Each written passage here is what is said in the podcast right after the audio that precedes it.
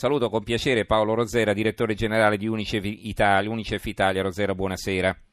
Buonasera a voi. Allora, grazie per la sua disponibilità nonostante l'orario. E, e la, la, RAI sostiene questa campagna dell'Unicef che è in corso dal 26 novembre al 2 dicembre, una campagna di raccolta fondi, c'è un numero solidale, il 45 525, lo ripeterò più volte, 45 525 e attraverso questo numero si possono donare 2 euro con un sms o 5 euro chiamando da rete fissa, da alcune reti fisse anche con 10 euro e poi oppure si può anche avviare una campagna così, una specie di abbonamento, una donazione regolare sul sito dell'Unicef, eh, una donazione di 9 euro al mese. Eh, l'obiettivo di questa raccolta fondi è la lotta alla malnutrizione. Allora, Rosera, intanto parliamo del fenomeno della malnutrizione nel mondo. Quante persone riguarda, quanti bambini riguarda la malnutrizione infantile soprattutto e eh, qual è l'impegno dell'Unicef in questa materia? Allora sì, la malnutrizione eh, riguarda purtroppo circa 200 milioni di bambini in tutto il mondo, Sono, questo è il numero dei bambini malnutriti ed è incredibile poter pensare che al giorno d'oggi si possa morire di fame nel nostro mondo, ma è così, ci ricordiamo tutti la foto della piccola Mal in Yemen morta, morta di stenti. E tra l'altro è una delle morti più, più atroci, più brutte perché piano piano il corpo va in disordine l'equilibrio elettrodico del corpo e non riesce più a riprendersi se non si interviene urgentemente con dei, degli alimenti proteici o dell'arte proteico se parliamo di neonati o alimenti proteici se parliamo di bambini più grandi. Allora, la difficoltà anche a raggiungere questi bambini eh, bisognosi di cure, di aiuto, di sostegno, di protezione, no? sia perché in alcuni casi si trovano in zone davvero impervie dove già vivere è difficile di per sé, sia perché in molti casi questi bambini sono vittime di guerre, insomma lei faceva il caso dello Yemen, ma ne potremmo raccontare tante altre di situazioni come quella della Siria per esempio, eh, Siria, o anche in altri paesi, sì, in Sud Sudan, certo.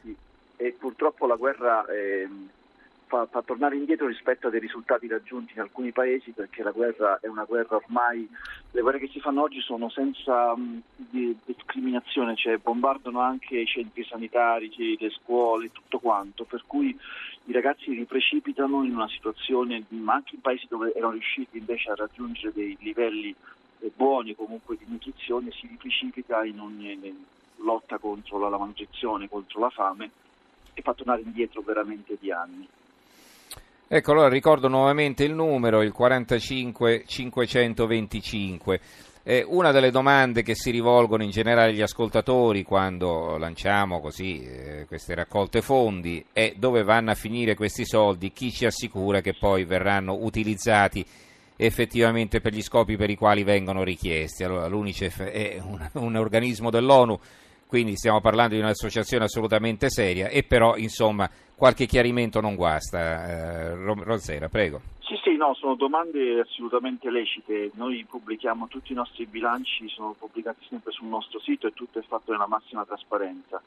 E, e L'Unicef a livello mondiale dei soldi che lui che raccoglie spende solo il 9%, è una cifra molto molto bassa per le spese di funzionamento, per far sì che quegli aiuti, come diceva lei prima, possano arrivare nelle zone più impervie o più pericolose a causa della guerra di tutto il mondo.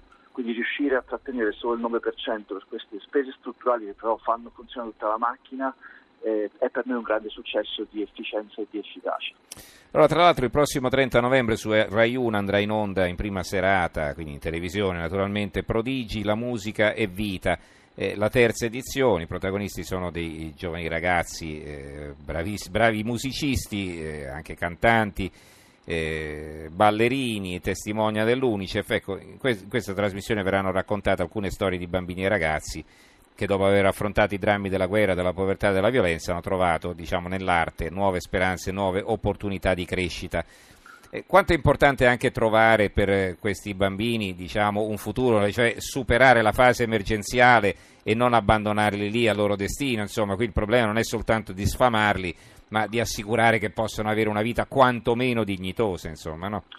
Sì, gli esempi che porteremo in questa trasmissione Prodigi sono esempi di situazioni in Repubblica Democratica del Congo, Venezuela, Guinea Equatoriale e Yemen, dove la musica è proprio stata utilizzata per cambiare la vita di questi ragazzi, la musica, la danza o il canto. E, ed, è, ed, è, veramente interessante vedere che uno non ci pensa che la musica possa avere questo effetto, ma può, può, può invece averlo. Ci sono nostri progetti dove utilizziamo questi strumenti per cercare di dare una speranza di vita a questi ragazzi farli distrarre da situazioni di difficoltà e fargli capire che la vita può, può essere anche altro.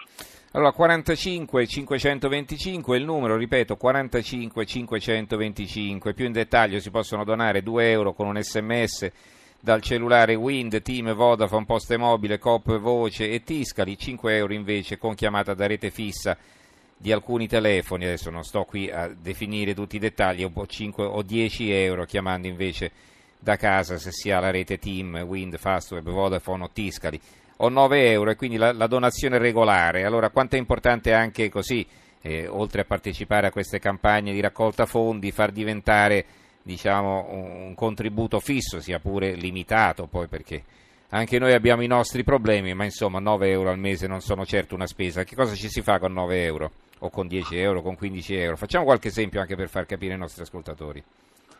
Allora, si può fare tantissimo, questo delle donazioni regolari è molto importante perché se pensiamo che ogni 5 secondi muore un bambino sotto i 15 anni, ed è una, è un, sono delle statistiche spaventose, avere un aiuto regolare aiuta a far sì che le, le azioni siano continue, cioè un bambino ha bisogno del nostro aiuto ogni giorno.